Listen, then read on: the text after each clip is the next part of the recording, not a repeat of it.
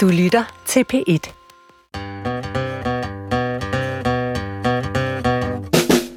Det her er Vildt Naturligt på P et med Johan Olsen og Vicky Knudsen.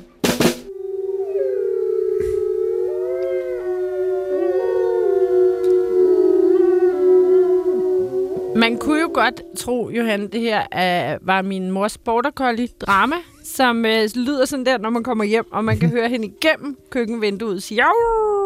Det var det første, jeg tænkte. Ja.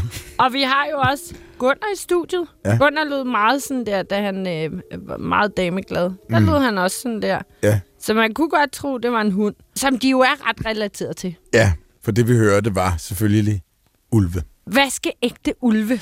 Vi har haft øh, en del lytterhenvendelser, ja. om ikke vi kunne overveje at lave en udsendelse om ulve. Og der har vi været så svineheldige at få fat på Kent Olsen, som er videnskabelig chef og ulveforsker med mere på Naturhistorisk Museum i Aarhus. Og han er med i den gruppe af forskere, der overvåger den danske ulvebestand for Miljøstyrelsen. Mm-hmm. Tusind tak, fordi du vil være med, Kent. Selvfølgelig. Det er en fornøjelse. Har du hørt en ulv hyle på den her måde, Kent? Det har jeg. Ej, var det unfair. Har du, Johan? I zoologisk have, ja.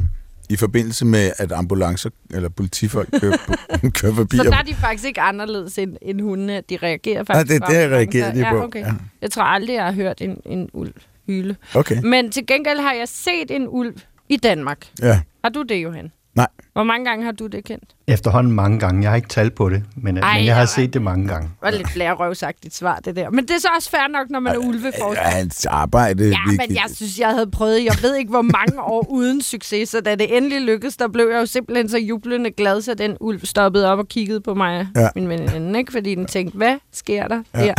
Og så lundede den ellers videre. Men det, vi skal snakke om i dag, Kent, det er jo netop, hvordan er det med den ulv i Danmark? Nu er den her jo, og nogen er bange for den, nogen er glade for den. Men hvor mange er der? Hvordan er de kommet til? Hvor mange kan der være? Der er mange spørgsmål. Der er mange spørgsmål. Jeg kunne egentlig godt tænke mig faktisk at starte med at høre, hvor ulven hører til sådan rent evolutionært. Den stamfar, der ligesom er til, til de ulve, vi kender globalt i dag, den eksisterer ikke længere. Mm-hmm. Der er nogle rigtig gamle fund, som blandt andet er kommet frem af, af permafrost. De er stadig så friske, så man kan ekstrahere D N A og se, at, at de er faktisk væsentligt forskellige genetisk fra nutidens ulve. Og no. man kan sige, at nutidens ulve er jo sådan geografisk opdelt i, i forskellige genetiske bestande, og, og en høj grad af de her bestande, vi har globalt, de, de har en, en eller anden grad af integration med med D N A fra, fra hunde.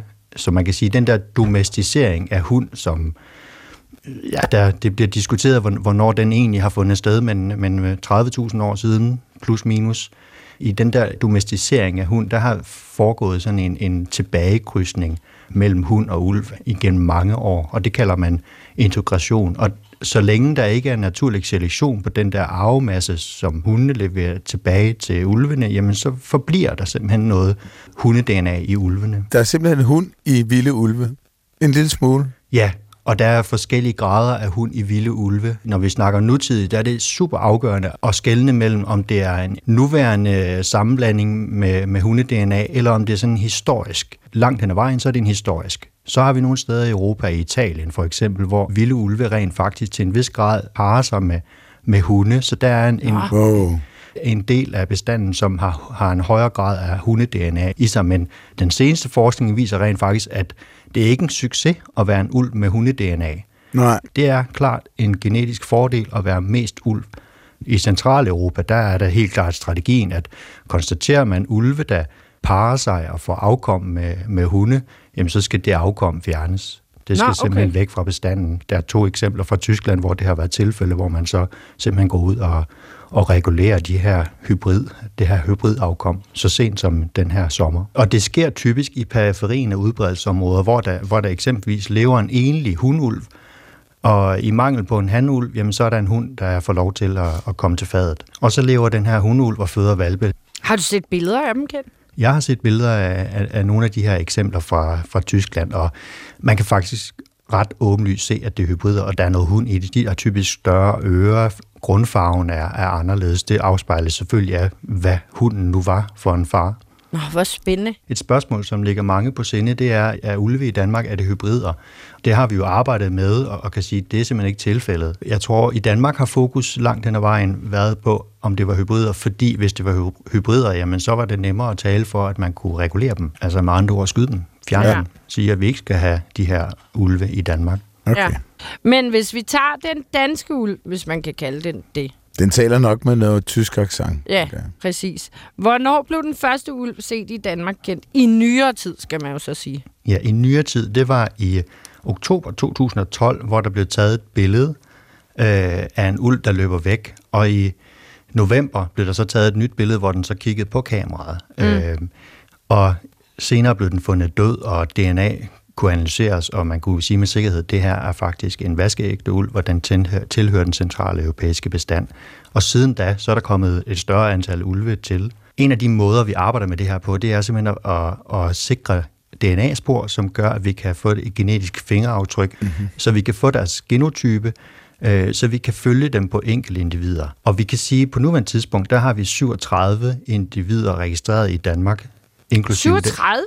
Ja, inklusiv den, der kom til Danmark der i to tusind og tolv. Så syvogtredive individer. Dertil skal vi så lægge de hvalpe, der er født i år. Det kan være, at vi kommer tilbage til det, men, men tallet er fjorten. Så det er syvogtredive plus fjorten øh, minimum ulve, der er eller har været i Danmark. Okay, så vi er simpelthen oppe og runde de halvtreds ulve på ti år. Det er korrekt, ja. Ej, så er en ti-års jubilæum. Det er lige præcis det. Hurra for ulven! Tillykke med de første ti år. Efter du er kommet tilbage. Hvornår blev den udryddet? Fordi den har jo levet i Danmark før. Da den kom tilbage der i, i to tusind og tolv, der, der var det lige præcis et hundrede og nioghalvfems år siden. Det, man siger, var den sidste ulv, blev, blev skudt omkring Skive. Og det var den sidste ulv. Det var ligesom en enlig strejfer.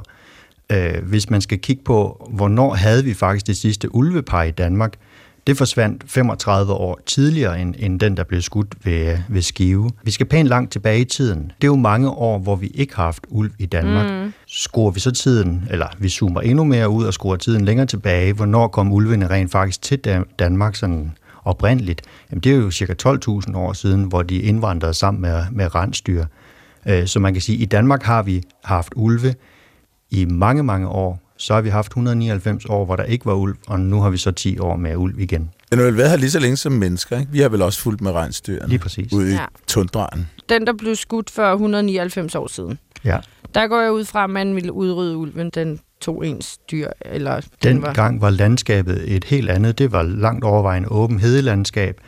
Øh, man havde øh, med jagt pressede hjortevildbestandene helt i bund, det vil sige, at naturlige fødegrundlag for ulvene var nærmest ikke eksisterende. Tilbage var der kun husdyrbestandene. Mest af alt får, der, hvor hyrder gik med fårene ude på, på heden. Og det var ikke ualmindeligt, at ulve så satte tænderne i de her får. Øh, så for at undgå den problematik og den risiko, der var i forhold til, at, at, at hyrden, som kunne være en dreng, også indgik i, i fødekæden, så besluttede man, at ulve skulle bare væk for mm. enhver pris. Og det havde man succes med. Fødegrundlaget for hjortevildbestanden var heller ikke at sammenligne med, med, med det, vi har nu i Danmark med grønne vinterafgrøder og, og skove osv. Fødegrundlaget i Vesteuropa er jo større end nogensinde i nyere tid for hjortevildbestanden, og det ser vi så også konsekvensen af, at stort set alle hjortevildbestanden i Vesteuropa, som er det primære fødegrundlag for ulve, det går bare exceptionelt fremad. Hvordan kan det være, der så i et hundrede og nioghalvfems år ingen ulv var? Har vi overset et eller andet? Det har vi. Garanteret. Men, okay. men ikke meget. Nogle år inden ulven i, i Thy, der i to tusind og tolv, der havde Slesvig-Holsten deres den, den første øh, jagttagelse. Der havde de den første ulv, der kom ind og blev trafikdræbt. Og så mm. går der nogle år, hvor der, hvor der ikke sker noget. De registrerer i hvert fald ikke noget i Slesvig-Holsten. Så i to tusind og elleve er der faktisk noget, der tyder på, at der er en ulv, der går igennem Slesvig-Holsten. Og sjovt nok i Danmark er der i februar måned to tusind og elleve, mener jeg det er, nogen, der mener, de ser en ulv ned i den nordlige Sønderjylland. Og der var sne på det tidspunkt, heldigt nok, efterlade ulven, den formodede ulv i hvert fald, nogle rigtig, rigtig fine sporforløb. Alt tyder rent faktisk på, når vi kigger på data nu, at der var en ulv, der kom ind der, og det er faktisk muligt, at Thy-ulven ankom der allerede nærmest et år forinden. Og så er den gået under radaren, hva'? Så er den levet i Nationalpark Thy. Det første billede fra Nationalpark Thy af, af ulven der i tolv, det er jo et billede, der ligesom kom frem bagefter, da det ligesom var offentligt anerkendt, at der var en ulv. Fotografen ønskede ikke at, at stille sig frem og sige, at jeg har fotograferet en ulv. Der er noget information, der stille og roligt kommer, kommer op til overfladen. Mm-hmm. Og jeg er med på, at, at man kommer ikke bare og siger, at der er en ulv i Danmark. Øh, sandsynligheden for, at det var en hund, er jo væsentligt større, og det er jo også mm. det, vi ser i dag. Altså, vi hører rigtig tit om ulve på Sjælland, og indtil videre, så har det alt sammen vist sig at være, være hunde. Ja. Ulvelignende hunde, ikke desto mindre, men... Ja, okay. Der er jo altså også nogle hunderaser, der virkelig ligner ulv. Tjekoslovakisk ulvehund er Præcis, en af dem, der ligner. Præcis, jeg skulle sige, var det noget ulvehund? Den ligner virkelig meget. Ja, Zarlos ulvehund, det er en anden. De, de ligner bare ulve rigtig meget, ja. Og man kan sige, vi hører tit om, at der er en ulv ude omkring Stubbe Sø. Øh, så får vi billeder ind, og det er næsten altid den samme tjekos- tjekoslovakiske ulvehund, der, der går rundt. ja. Og poserer. Og poserer. Jeg ved godt. Ja. Nu tror jeg det igen. Nu tror jeg det igen. Ja. Men det er jo også nogle lidt sjældnere hunderaser. Jeg tænker tit, så er det vel også øh, Alaskan Malamute og sibirisk Husky, ja. der ja. bliver, fordi de er sådan lidt pilsede og store i det, ikke? Ja. Kent, lige den der tyulven, den forsvinder helt ud af ligningen, og nu den var den første, og måske er vi ude i et elleve-års jubilæum, men med sikkerhed et ti-års jubilæum. Hvad døde den af? Ved obduktionen konstaterede man, at den havde, havde vand i lungerne og, og, en, og en, en stor tumor. Nå. Men den blev i hvert fald ikke skudt. Nej. Den døde, hvad man Eller kan sige, ned. naturligt. Ja. Hvad kan så have forårsaget den tumor? Det er der jo super mange ting, men, men øh, at være ulv er forbundet med en række erhvervsrisici, og en af dem er, at man bliver sparket af hjortevildt, som er det, man primært nedlægger. Ja. Det kan være årsagen til, at, at den, den, har, den har udviklet en tumor. Det kan også være noget andet. Ja, den kan vel også bare have fået kræft. Og en væsentlig pointe, den blev fundet. Den døde helt naturligt, langt ude i naturområdet, og blev faktisk fundet. Hvordan det?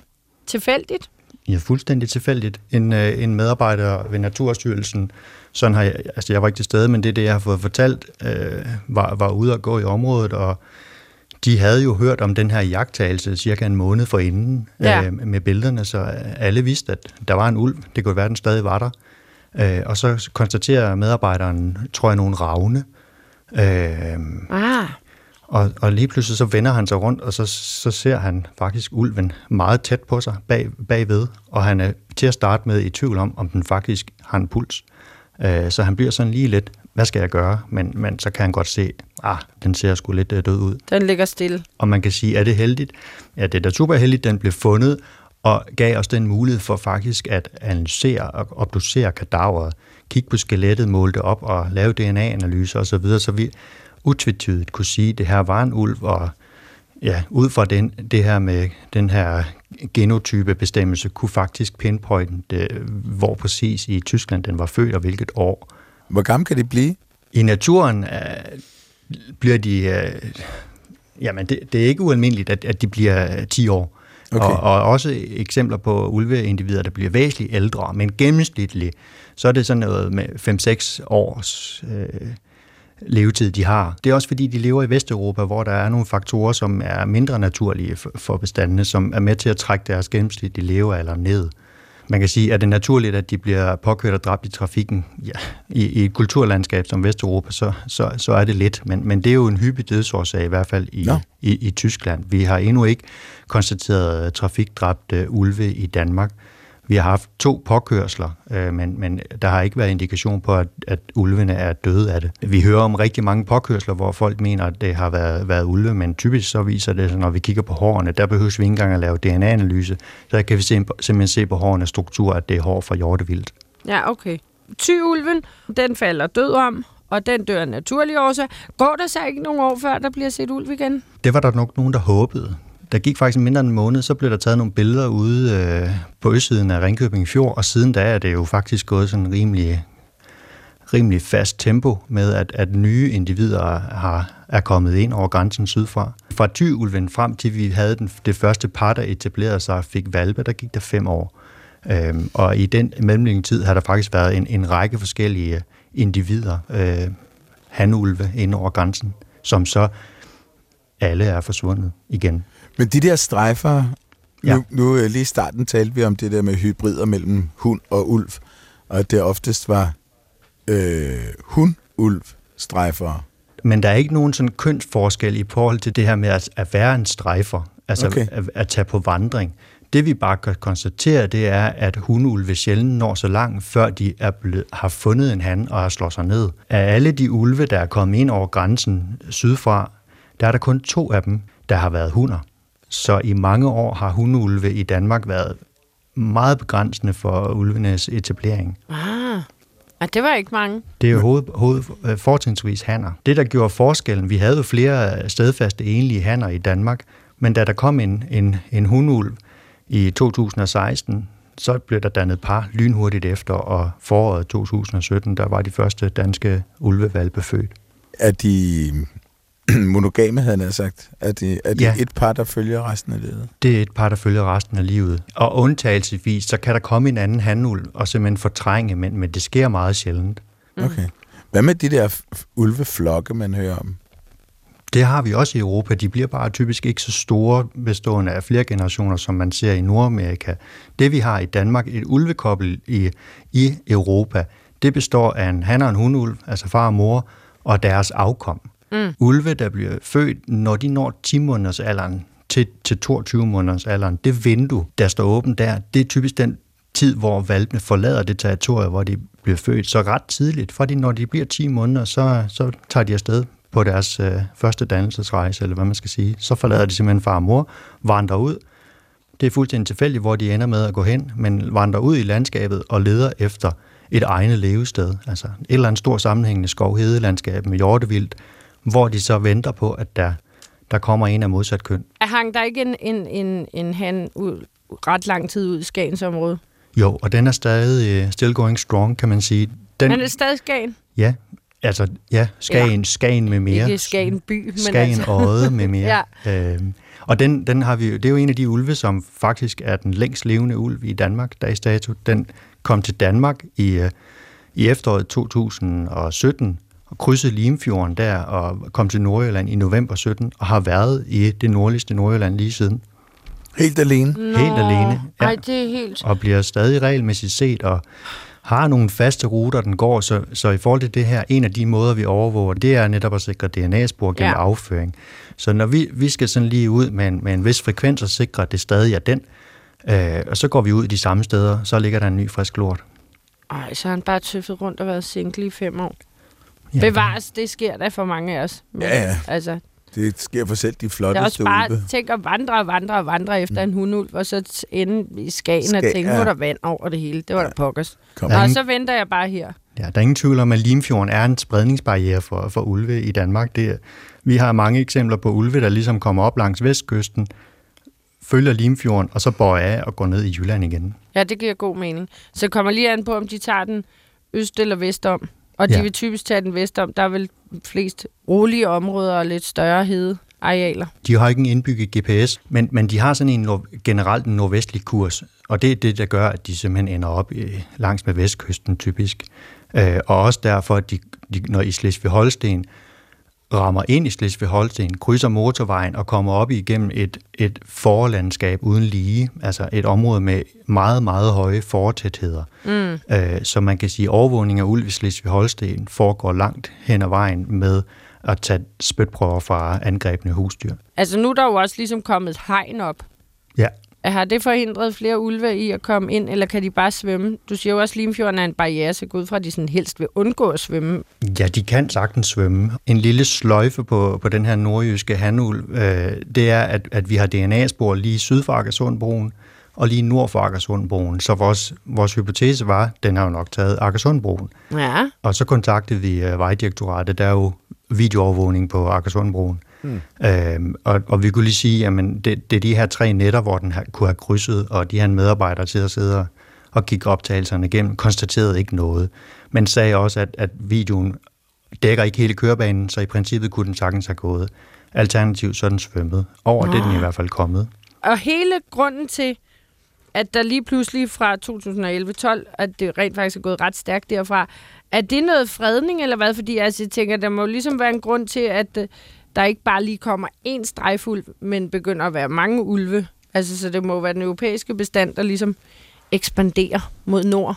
Ja, det er det også. Ulven er jo fredet i Europa på det, man kalder habitatdirektivet. Øh, I de fleste lande er den på bilag fire, som yder den strengeste beskyttelse, og i nogle lande, særligt de lande, som havde ulve, dengang de landene trådte ind i E U, de forhandlede sig til, at, at ulv var på bilag fem. det giver faktisk en mulighed for at regulere ulve. Det gjorde Danmark ikke, dengang Danmark trådte ind i E U. Dengang var der næppe nogen, der tænkte, ulv, den kommer. Øh, så, mm. så der var ingen forhandling. Så, så i Danmark er den beskyttet. Det er besluttet af E U. Ja. Det er ikke, det er ikke mig som forsker, der har sagt, at vi skal have ulve, og at de er beskyttet. Nej. Øh, det, er, det er E U, der fortæller os. Grunden til, at vi overhovedet får ulve i Danmark, det er, det er fordi, at, at ulve etablerede sig i grænseområdet mellem det vestlige Polen, det østlige Tyskland, i dette område, der hedder Sachsen. Det skete i år to tusind, at, at ulv koloniserede det område i Østtyskland og, og ynglede første gang. Siden da er bestanden gået frem med ca. tredive procent om året, og har det, ligesom på den måde penetreret ind i vest mod nordvest, ind i, ind i Tyskland. Og hvis man zoomer lidt ud og kigger på sådan en luftfoto over det her Nordtyskland, så kan man godt se, at der faktisk er sådan en, en grøn skovkorridor gående fra Sachsen pegende op mod Hamburg. En pilespids, der peger direkte op i den, den jyske halvø, hvis man siger, at den starter nede ved Hamburg. Ja. Øh, så det var, det var givet. Bestanden går frem. Der sker en udvandring af unge individer. Selvfølgelig ender de i den jyske rose. Ja. Den jyske rose. Og så er der lige ham, ham i Skagen, der blev ved med at, der kom forbi Limfjorden, der ja. blev ved med at vandre, og så ja. bare blev mødt af hav, hav og atter hav, og ikke bare et hav, men flere hav. Og ensomhed. Og ensomhed, ja. ja. Jeg håber altså, at der når en hundulv deroppe en dag. Nå, men Kent, vi skal jo lige snakke meget mere om, hvad I egentlig laver, når I overvåger ulvene, og også det her netop med altså frygten for ulve og angrebene. Men inden da, ja. synes I så ikke, I skal have en lille gættelyd? Jo! Perfekt. Jeg, yeah. har, jeg har virkelig brug for en gættelyd. Og den her gang er det simpelthen Hans Schjelbæk Pedersen, som har fundet den på Twitter. Så meget hjælp får I. Okay. Så tak til Hans. Twitter, det er noget med fugle i hvert fald, ikke? For at sende en helt øh, genial lyd. Okay.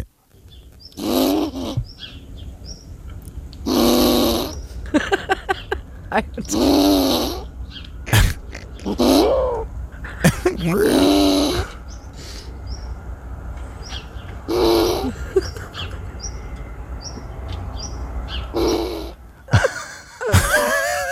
Kan I lige have den igen? Hvis fordi jeg vil gerne have den igen. Må du høre igen?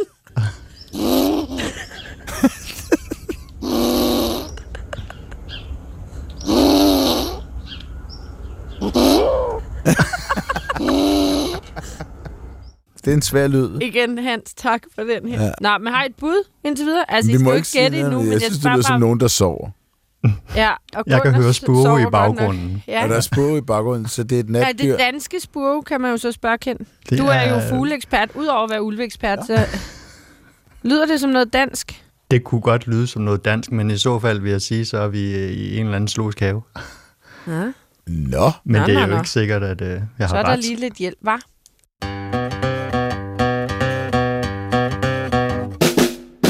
Kent Olsen, det er en stor ære at have besøg af dig. Du er videnskabelig chef og ulveforsker med mere på Naturhistorisk Museum i Aarhus. Og du er med til at overvåge den danske ulvebestand for Miljøstyrelsen. Og nu har vi jo talt lidt om ulve, og vi har talt om strejfer, og vi har talt om cirka halvtreds ulve i Danmark.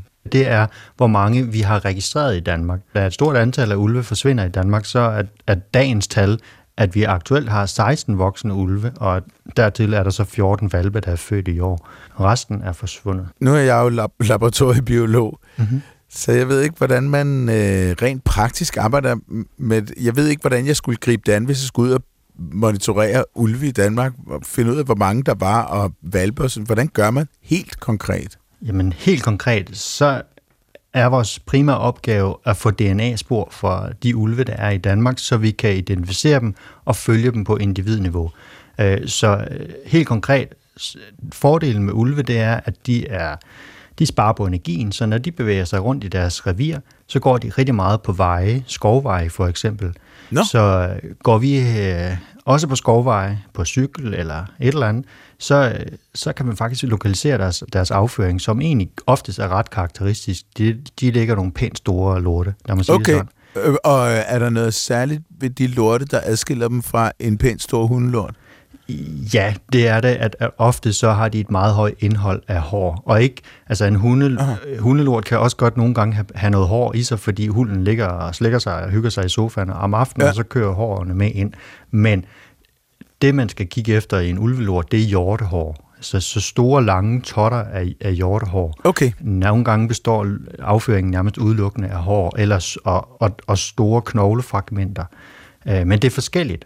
Typisk så er en, en, en ulveafføring, den er en tre til fire centimeter tyk, og, og kan være op til en halv meter til tres centimeter lang. Nej, hold nu kæft. Ja, det, det kan blive noget stort noget. Okay. Det er en ordentlig mobbedreng. Ja, det må man sige. Ja. Hold da op. Og, og det er, hvis man ligesom lægger dem op som et tog, altså i enden af hinanden, de, ja. her, de her stykker, så bliver den samlede længde nogle gange rigtig langt. Mm. Og, og hvis man nogle gange finder afføring, hvor de har spist vildsvin, de her hår på vildsvin er ekstra lange, så kan, det, så kan en, en afføring godt næsten blive en meter. Okay, fordi hårene ligesom binder den sammen. Ja. Hold ja. nu op. Okay, ja, det, det, det, sådan, det synes jeg ikke, man oplever med hunden. Så, så tager I simpelthen en prøve af lorten. Vi tager en prøve af lorten, og vi tager typisk prøven sådan på ydersiden af afføringen, hvor, hvor, den er, hvor den er tykkest, hvor man kan sige, her har været størst friktion mod ulvens tarm. Okay. Æh, det, vi, okay. det, vi går efter, det er simpelthen bare celler fra, fra ulvens tarmoverflade, der følger med ud, øh, og det er sådan set ret simpelt. Så der må hvis, være ret meget bakterieforurening i den jo, men det er jo ikke så vigtigt, det gør ikke så meget, tænker jeg. Nej, når man bruger nogle specifikke primer, og ja. hvad er det? Jamen, det er sådan nogle helt specifikke, kan man kalde det, magneter, der gør, at, at, at vi kan, vi kan tage det D N A ud, der er unikt for, for ulv, og som ikke mm. øh, er, er D N A fra hjortevildet, eller hvad det nu er, ulven nu har spist. Så, så, så længe vi bruger noget, der er, der er rovdyrspecifikt, jamen så, så kan vi faktisk få det, vi skal, det, vi skal mm. bruge. Men man kan sige, så afføring, det er den typiske kilde til D N A, men, men vi får D N A fra en lang række andre kilder, og det er en ulv, der har ligget og rullet sig i sne, taber hår. En ulv, der har ligget og rullet sig i lyng, taber hår. Mm. Så nogle gange, når vi ser ulvene, så venter vi at se, hvad de gør. Hvis de ligger og ruller sig, så prøver vi at triangulere, hvor det var, og så går vi lige ud og piller de hår, der sidder fast mm. i lyngen. Ja. Øh, eller når de urinerer, øh, der kommer D N A i deres urin. Eller hvis vi finder øh, noget nedlagt øh, hjortevildt, så kan man i bidmærkerne samle med vatpinde, simpelthen spyt fra ulven, og der er selvfølgelig også sten. Så det er rent C S I øh, overvågning. Og, og den type D N A-test, I tager, det, er det ikke den samme, som man øh, brugte under coronaepidemien til det, der hedder P C R-test? Jo, det, det er det til at foretage den første, hvor man ligesom laver sådan en, en artsbestemmelse. Er der D N A fra ulv i, i det her materiale, eller ja. er der ikke? Hvis der så er D N A fra ulv, jamen, så går vi skridtet videre og laver en, en, en tillægsanalyse, som er det, man bruger, når man skal identificere, hvem, ikke hvem, der har stjålet tyggegummi ved købmanden, men, men hvem, hvem har begået et mord, øh, hvor man simpelthen laver det her genetiske fingeraftryk i okay. en genotype. Ja. Så det, det, det, vi gør på ulv, det er fuldstændig det samme, som retsmedicinsk øh, ja. forskere laver. Vi overvåger med D N A, så vi kan følge dem individvis, men selvfølgelig har vi også brug for hele tiden at følge med i, om, om, de, om de enkelte individer stadig er i de territorier, hvor vi konstaterer, at de har slået sig ned. Mm. Og i stedet for hele tiden at skal samle D N A, jamen så, er der, så er der sådan en anden ikke-invasiv overvågningsmetodik, som er super anvendt. Det er simpelthen kamera. Sæt nogle vildkameraer op i området og, og tjek dem efter noget tid. Så får du syn for, hvem der bor i skoven. Mm. Øh, så det bruger vi rigtig meget, det her med at sætte vildkamera op. Det fortæller os, nærmest før D N A fortæller os, om, om der er en ny ulv, der flytter ind, om, om en enlig ulv faktisk får en, får en partner, eller hvor mange, det, det er typisk også den, det, det, der giver de første indikationer på, hvor mange valpe, der er født i et ulvepar. Mm-hmm. For eksempel i år, ude Ude i, i Vestjylland er der et, et par, der har fået otte valpe, og et andet sted er der nogen, der har fået seks valpe mindst. Så mm. ved vi ligesom, okay, vi skal, vi skal have D N A fra otte forskellige, henholdsvis otte og seks valpe, før vi kan sige, at vi, vi er færdige med at, at, at få ja. alle de genetiske fingeraftryk. Hvordan kender I forskel på dem, på, på billederne? Er der, er, der en, er, der et bestemt, er der et bestemt træk hos dem, man kigger efter? Nej, det, det er en kombi af rigtig mange ting. Når vi følger individerne i et, i et kendt par, eller i, i et territorie, så får vi typisk så mange billeder, altså at det er jo, det er jo flere ugentlige optagelser, okay. så man virkelig kan følge deres skift fra vinterpels til sommerpels, og, og følge de der for, mm. forskellige karakteristika i deres pels, hvordan hovedformen er. Den er forskellig på nogle af de ulve, vi har i Danmark. Pelsen hos den, der er i Nordjylland, der, der kom til Nordjylland i november sytten, jamen den har et ret mørkt ansigt. Okay. Ulven, der, der lever i Klosterhede Plantage, har sådan et, et, et sådan ret trunkeret næseryg. Den er ikke så lang. Til gengæld har den et meget bredt ansigt. Så der er sådan nogle kendetegn, der gør, at vi, om det, det er stadig den, der bor her. Får vi nogle gange en indikation på, at, at der kan være et nyt individ, der kommer til ved at kigge på kamera, jamen så tager vi straks ud og leder efter D N A for at få vidsthed for, om, om der er sket en glidende udskiftning. Okay. Mm, de kan vel også have øh, erhvervsskader? Ja, det kan de også. Altså, perioder kan en ulv gå og, og være halt. Altså, ja. den, den, kan, den kan være blevet sparket. Vi havde et, en ulv, vi ved, der blev påkørt, øh, og det kunne vi så se i en periode, at den gik og, gik og trak på det ene ben, så holdt den ja, gradvist okay. op med det. Nå, okay. Og en anden ulv, jeg ved, ved ikke, hvad årsagen var, men der var en ulv, der igennem flere måneder slet ikke støttede på det ene forben. Den var heldig, forstået på den måde, at den levede i en, i en ulvefamilie, så den var ikke alene om at finde og, og sikre sig føden. Der var nogen, der hjalp den. Det må vi antage. Ja. Men den kom så? Ja, alt tyder på, at den kom så, ja.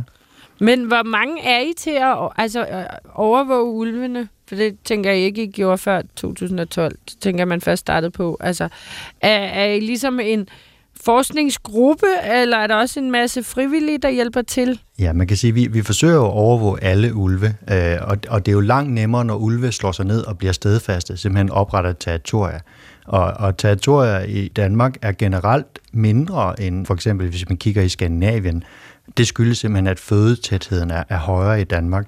Okay. Men ikke desto mindre, så er det territoriestørrelser på plus hundrede kvadratkilometer. Så ja, det er nålen i høstakken, mm. og det kan vi ikke. Også forskere, der arbejder og, og ligesom står for at koordinere overvågning, det kan vi ikke klare alene. Og der er vi dybt taknemmelige for, at vi har haft succes med at etablere et netværk af frivillige privatpersoner, der kan hjælpe med lede efter D N A-spor, hjælpe med at sætte kameraer og vildkameraer mm. op i, i områder og tømme dem og så videre, udfylde protokoller til mig, så jeg, jeg får store mængder af data, jeg kan jonglere med. Ja. Det, det er helt fantastisk. Man kan sige, det er jo det der borgerdreven videnskab, citizen science, som er blevet sådan en, et værktøj, som man i stigende grad bruger i, i, i, i forskningen. Er de øh, plus halvtreds individer, er det jo så, der har været her siden to tusind og tolv. Hvor mange er så sporløst forsvundet? Jamen... Øh, ved man det? Ja, vi har et bud. Nu siger vi halvtreds. Det inkluderer så de her valpe, de her fjorten valpe, der er født i år. Når vi skal sige, om en ulv er forsvundet eller ej, kan vi udelukkende tage udgangspunkt i de individer, hvor vi har genotypen, mm. hvor vi kan følge dem. Så der er syvogtredive individer, hvor vi har genotypen. To af dem er døde. En af dem er Thyulven, den blev fundet naturligt død. Mm. En er blevet skudt i Vestjylland, det er jo utvetydigt. Ja. Og dertil er der fjorten, som vi regner som værende forsvundet, og simpelthen ikke kan forklare. Der er fjorten? Ikke sådan en... fjorten ud af de her syvogtredive er simpelthen forsvundet på uforklarlig vis. Det er det, vi kalder kryptisk dødelighed. Det vil sige, der er intet, der tyder på, at de er blevet påkørt, eller...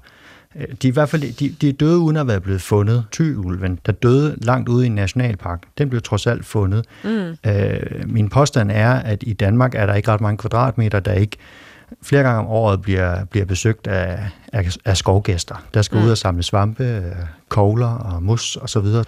Ulve, der ligger naturligt døde i skovbunden, vi må antage, at i hvert fald nogen af dem ville være blevet fundet.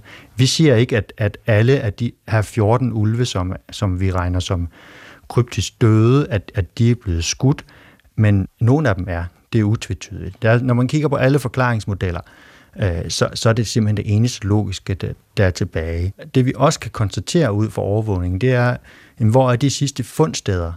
Mm. Hvor har vi de sidste geografiske placeringer, hvor vi finder deres afføring, eller, eller urin, eller et eller andet? Der har indtil videre vist sig at være noget geografi i, hvor ulve sidst bliver set. Vi kan jo ikke sige, at det så er der, de forsvinder, men det der sporet går koldt. Og nu bliver det endnu mere C S I-agtigt. Der er noget geografi i det, og man kan sige, kigger vi så på, hvor ulve er udbredt i dag, jamen, og, og har succes med at yngle, det er så faktisk andre steder, end hvor de tidligere, jeg kan ikke sige, at de er forsvundet, men hvor de sidste fund er blevet gjort. Ja, mm. det kan jo godt være, at der netop er et par stykker, som man rent faktisk altså, man har lagt sig så dybt ind i en skov, at der hverken kommer svampesamler eller fuglekikker eller andre skovgængere. Men øhm, hvis de var udvandret, for eksempel, så ville man jo finde spor fra dem et andet sted, hvor nogen så samlede D N A, ikke? Jo, man kan sige, at den overvågning foregår i Danmark, er jo ikke unik for Danmark. Nej, præcis. Øh, det er jo nøjagtigt det samme, der foregår i Tyskland. Og, og det er nævnt med Slesvig-Holsten, at der er rigtig mange får. Øh, hovedparten af de ulve, der er kommet ind til Danmark sydfra, de er faktisk blevet registreret i Slesvig-Holsten, ikke bare én gang, men gentagne gange på deres vej op igennem Slesvig-Holsten. Der er ikke et eneste af de her ulve, der er indvandret til Danmark, der efterfølgende er blevet truffet uden for Danmark. Hvordan kan det passe? Jeg synes, at jeg hører forskerne sige, at jamen, der er ulve, der udvandrer. Det er også rigtigt. De ulve, der er truffet uden for Danmark, det er danskfødte ulve, der vandrer ud af Danmark. Men ja. De ulve, der er kommet sydfra, de er alle blevet i, i Danmark. Det er vores ja, påstand. Okay. Der er ikke en eneste, ikke bare én, der er truffet syd for grænsen efterfølgende. Ja, det er vildt nok. Det er, for der var der også vildt. En af de danske ulvevalg, der blev kørt ned i Tyskland, ikke? Jo, det ja. Er det. Der er fem, fem danskfødte ulvevalpe, der, der er vandret ned i Tyskland, og tre af dem er blevet dræbt af biler og blevet fundet. Hold da op. Der er en stor dødelighed blandt biler. Ja, de skal være medlem af trafikklub. De skal kigge sig lidt bedre for. Men det må jo så betyde, at der foregår et udbredt, altså et udbredt kryb, krybskrytteri efter ulve i Danmark. Der er i hvert fald nogen, der, der har viljen og har værktøjet til at kunne øh, regulere ulve. Der er mange, der ikke lægger skjul på, at de gerne vil skyde en ulv. Okay. Jeg kan jo bare lige se, hvad, hvis der er en eller anden artikel om en ulv, så kan jeg jo se de kommentarer, der kommer. Mm. Og jeg synes faktisk, der er flere og flere positive kommentarer, end der var for fem år siden. Der er stadig dem, der vil skyde ulven, og den skal bare dræbes, og den skal bare væk. Men jeg synes, der er flere og flere, der ligesom holder af ulven, og synes, den hører til i Danmark. Så ser man det samme som forsker? Det er ikke sådan noget, vi har kigget statistisk på det her, men, men det er i hvert fald også min fornemmelse af ja. Retorik og så videre. Det hele er blevet lidt mere positivt. Ja. Og, og jeg tror, det kommer så af, i hvert fald i nogle steder i Jylland, hvor, hvor, hvor ulv har levet i, i efterhånden rigtig mange år, jamen der er lokalbefolkningen, de gør så de der erfaringer. Til at starte med var der nogen, der sagde, jamen vi vil jo ikke, vi vil hverken løbe i skoven, cykle eller ride, eller samle svampe, eller, eller noget længere. Vi tør det simpelthen ikke. Mm. Nu er der gået nogle år, og stille og roligt, så falder man tilbage i det, man plejede at gøre, og erkender, jamen der er ikke nogen, der er blevet spist, der er ikke nogen, der er blevet angrebet, der er faktisk ikke nogen, der har haft en ubehagelig oplevelse. Samme eksistens med det her store rovdyr, hmm, det kan godt være, det kan lade sig gøre. Mm. Jamen man skal jo også lige have lov til at have en vis øh, tilvænningsperiode, tænker jeg, fordi det er jo trods alt et potentielt farligt rovdyr, som, som der er mange historier om. Så jeg tænker også, at man skal have lov til lige at øh, se det an. Mm. Ja, og, og som, samfund, ideen, som samfund skal vi forholde os til det, den, mm. den her frygt, der er i, i lokalbefolkningen. Selvfølgelig skal vi tale, tale om det. Ik, ikke kun mig, men, men, men der er jo mange, der skal, der skal adressere det her. Ja. Det må da også være altså, helt utroligt forfærdeligt, hvis man kommer ud til sin... til sit øh, overdrev og ser, at øh, ulven er gået mok i ens for. Hvor, hvor ofte sker det egentlig, at de angriber husdyr?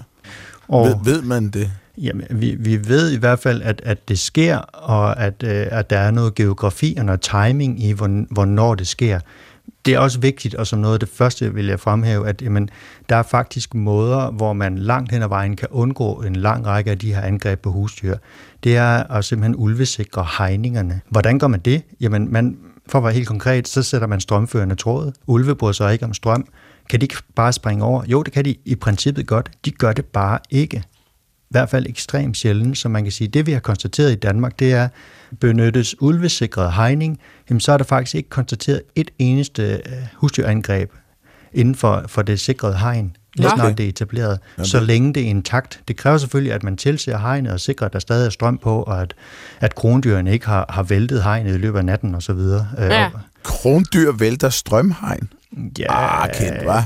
Det er en påstand, som, er, som kræver en, en supplerende bemærkning. Man kan sige, at krondyr hopper højt, det ved vi jo. En kronhjort og en kronhind, ja. De kan jo hoppe flere meter, men deres kalv er mindre og hopper ikke så højt. Så når hinden hopper over, så kan det godt være, at kalven også forsøger at hoppe over, men lige akkurat formår at hive den, den øverste strømførende tråd ned. Og, og altså, det er jo, det er jo store dårlig rudler, oplevelse. Store rudler af krondyr, altså på flere hundrede, der, altså, der nogle gange skal fra, fra A til B, og okay. så er der en, hej, en hegnslinje. Og, ja. Ja. ja, okay. Altså, vil det sige, at både krondyrbestanden og ulvebestanden, den er altså større end nogensinde? Eller igennem de sidste par hundrede år. Ja, det, det, det vil jeg sige. I, i, i hele Vesteuropa rent faktisk, inklusive, ja. inklusive Danmark, det går kun én vej, og, og jeg hører jo flere, altså jeg, en af de ting, jeg, jeg blandt andet gør, det er, at jeg, jeg forsøger at tale med alle, så jeg tager også ud til, til lokale krondyrforvaltningsgrupper og, og taler om det her med overvågning af ulv, fordi det, jeg har brug for for at kunne overvåge ulv, det er ikke kun de data, vi selv genererer, men også informationer for offentligheden, og, og hvem er mere ude i naturen? Jamen, en jæger. Så selvfølgelig er jeg også nødt til at have, så, for så vidt muligt, at få informationer fra dem, så jeg, jeg tager ud og taler, taler med folk. Og det, jeg hører, det er, jamen, de, kan, de, har, de har faktisk udfordringer i forhold til at, ikke, ikke at de skal, men, men de synes selv, at, at, at de har svært ved at regulere kronvildtbestandene. Bestandene vokser bare. Det var satans. De kan simpelthen ikke skyde den, der, den ja, t- årlige tilvækst af, af krondyrkalve. Og der er ulven en fortrindelig medspiller. Ulve lever jo fortrinsvis af krondyrkalve. Okay. Studier, der, der faktisk har kigget på det, de viser faktisk, at, at ulve generelt er sultne.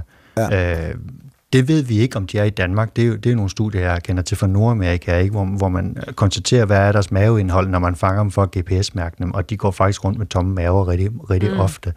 Det vi kan se på kameraovervågningen, det er, vi, vi ser faktisk rigtig ofte optagelse af, af, af ulvevalpe og voksne ulve, der, der lige pludselig kommer gående med det, der ligner fyldte maver. Altså, som, som, som små spærreballoner med stridende ben. Ja, det, det, det, det ser ret sjovt. De har et overvækstproblem. De har mad nok. Men det er faktisk ofte sådan, at ulve, hvis man lægger et kadaver ud, så kommer ulvene typisk ikke og spiser. De gider ikke at, at, at, at komme og spise noget, hvor der lugter af mennesker. Det tror jeg er sådan en evolutionær overlevelsesstrategi. Ja. Øhm, ting kan være forgiftet med mere. Øh, så så det, det gør de så ikke. ikke. De, de er mest til at nedlægge noget selv. Så kan de godt, hvis de føler, at det kadaver, de har nedlagt, er uforstyrret, så kan de godt komme tilbage af flere gange, og måske i flere måneder kommer og lige øh, gnave, gnave lidt i knogler, de knogler der er tilbage. Ikke? Ja.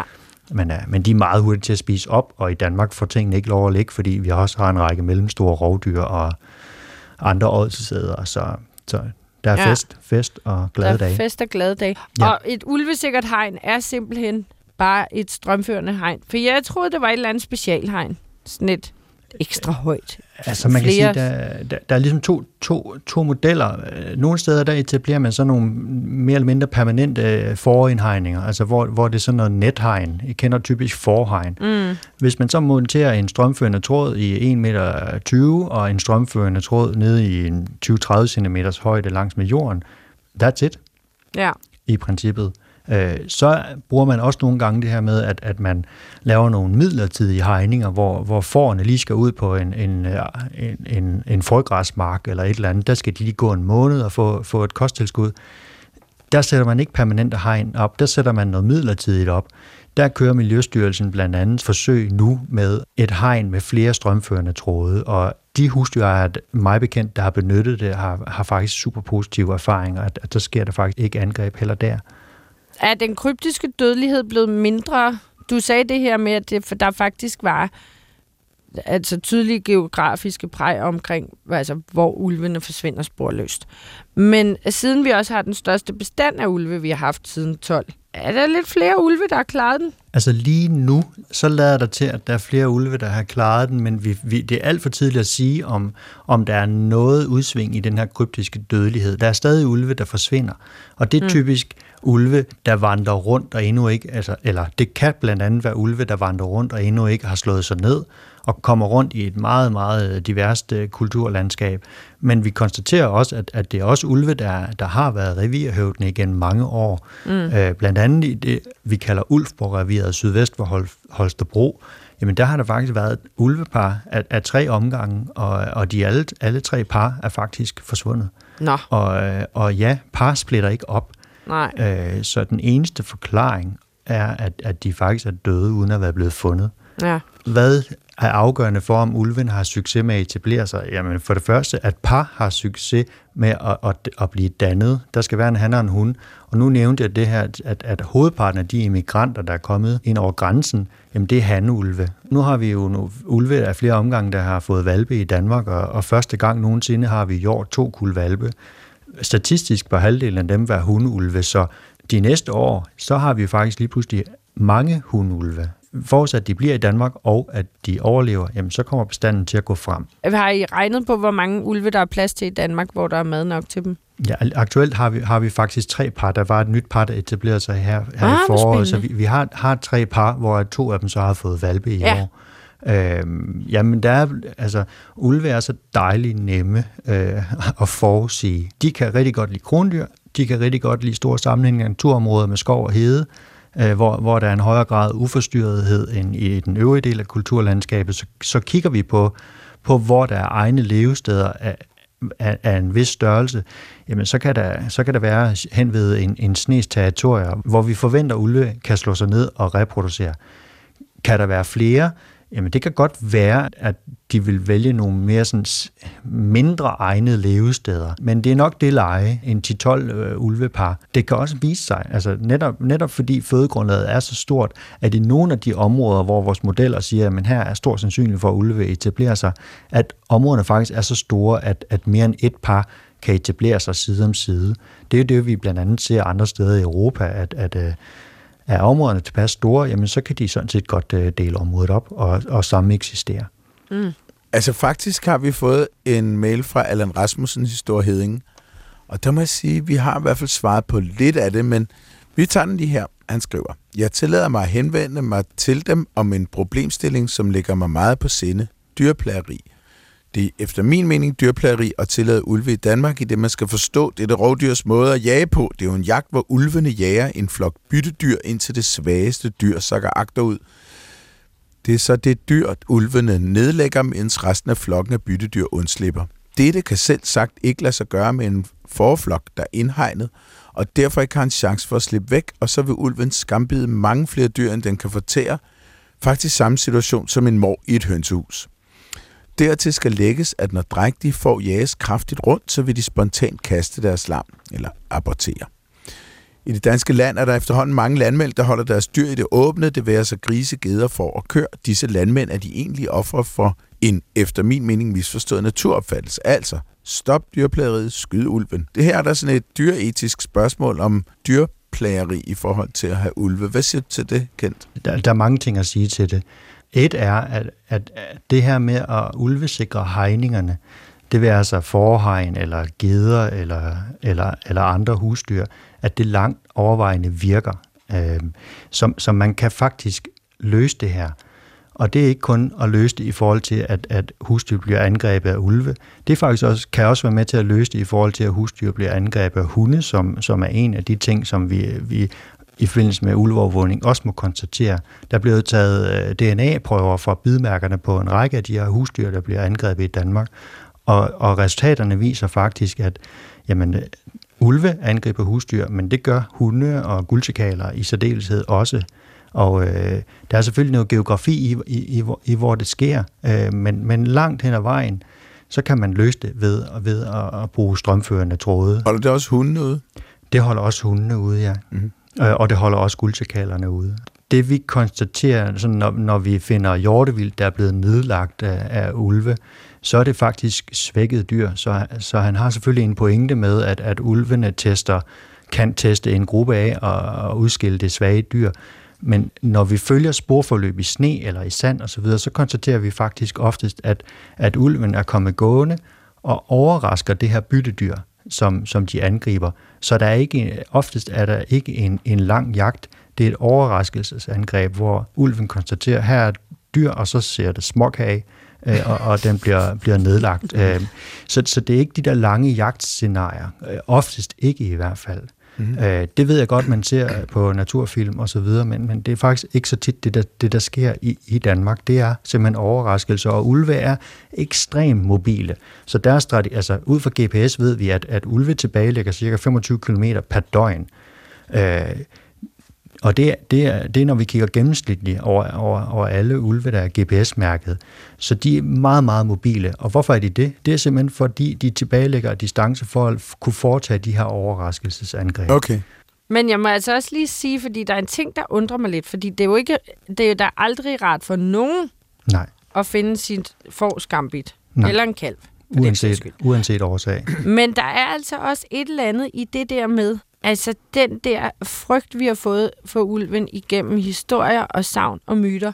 Fordi Allan skriver det selv, det er lidt ligesom en mor i et hønsehus, eller en ræv i et hønsehus. Mm. Og, og kan konstatere, at hunde, guldsjakaler gør det også. Den der blodrus, den kan vist komme til de fleste rovdyr. Men der er ikke, der er ikke rigtig... Det skal vi lige tilbage til.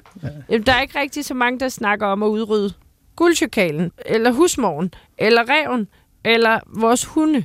Mm. Som også alle sammen kan lave lidt samme stund. Så altså, jeg tænker bare, at der må også ligge sådan en, den der indbyggede frygt, som ja. er ekstra stor for ulven i forhold til andre rovdyr, som er lige så potentielt farlige. Ja.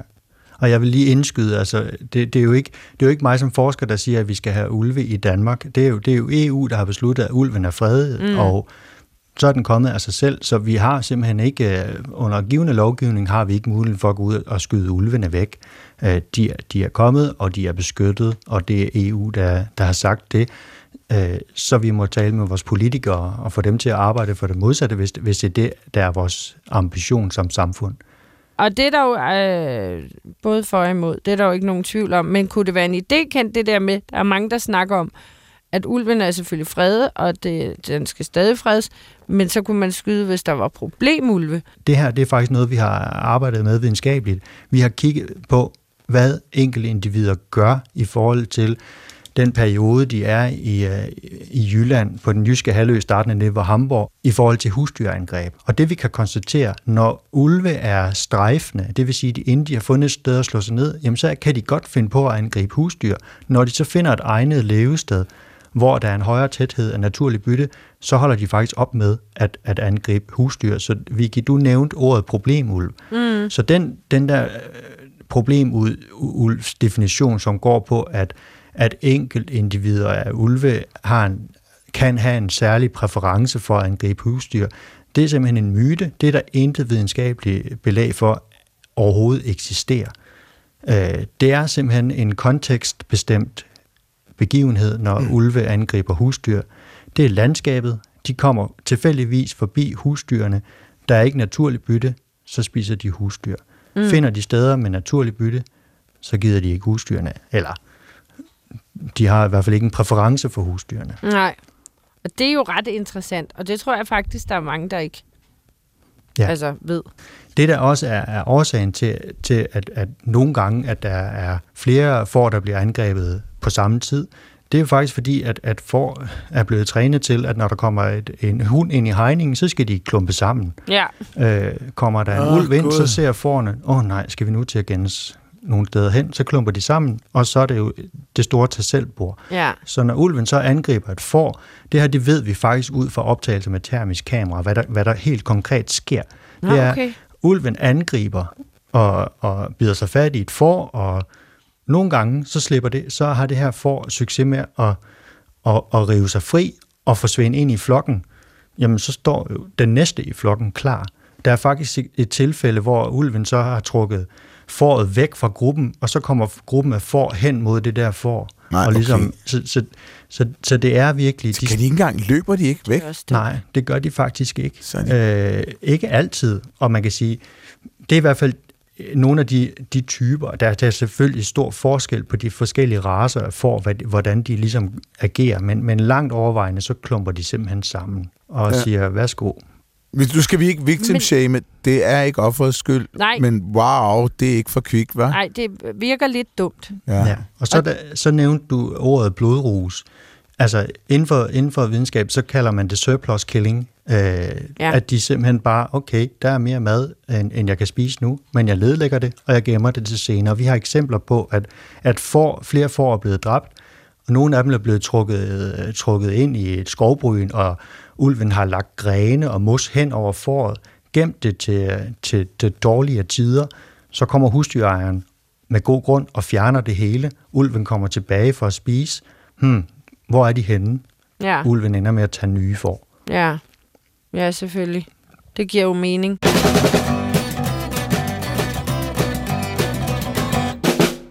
Vi bliver nødt til at høre den der lyd igen. Ja, gør I ikke det? Jo. Jeg ved ikke, om man ville blive bange, hvis man hørte den her lyd. Og det tænker jeg, jeg ville blive i hvert fald.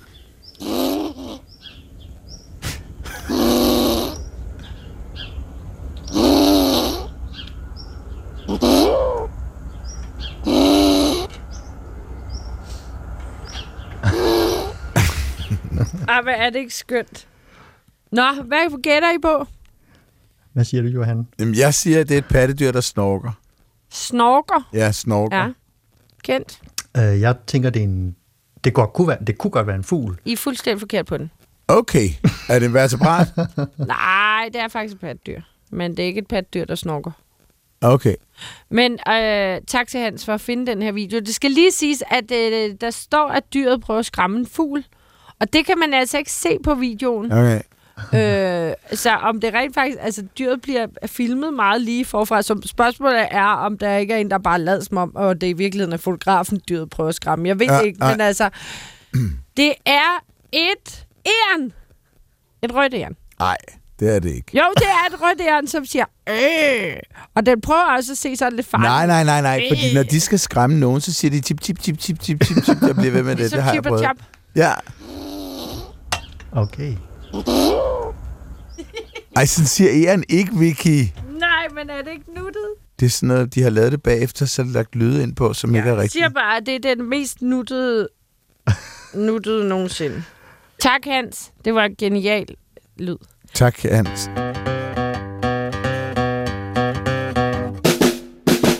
Men aller, aller størst tak til dig, videnskabelig chef på Naturhistorisk Museum i Aarhus, Kent Olsen, som er med i gruppen af forskere, der overvåger den danske ulvebestand for Miljøstyrelsen. Det var en virkelig spændende snak, og jeg håber, helt vildt, at der er nogle lyttere, som er blevet klogere på ulven.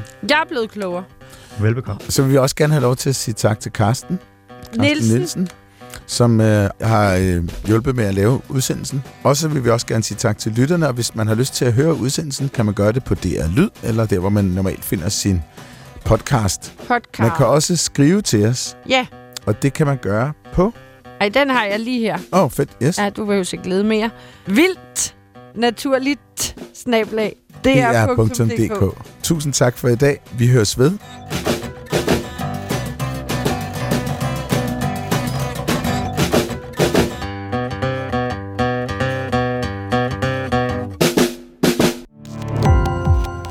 Gå på opdagelse i alle D R's podcast og radioprogrammer. I appen D R Lyd.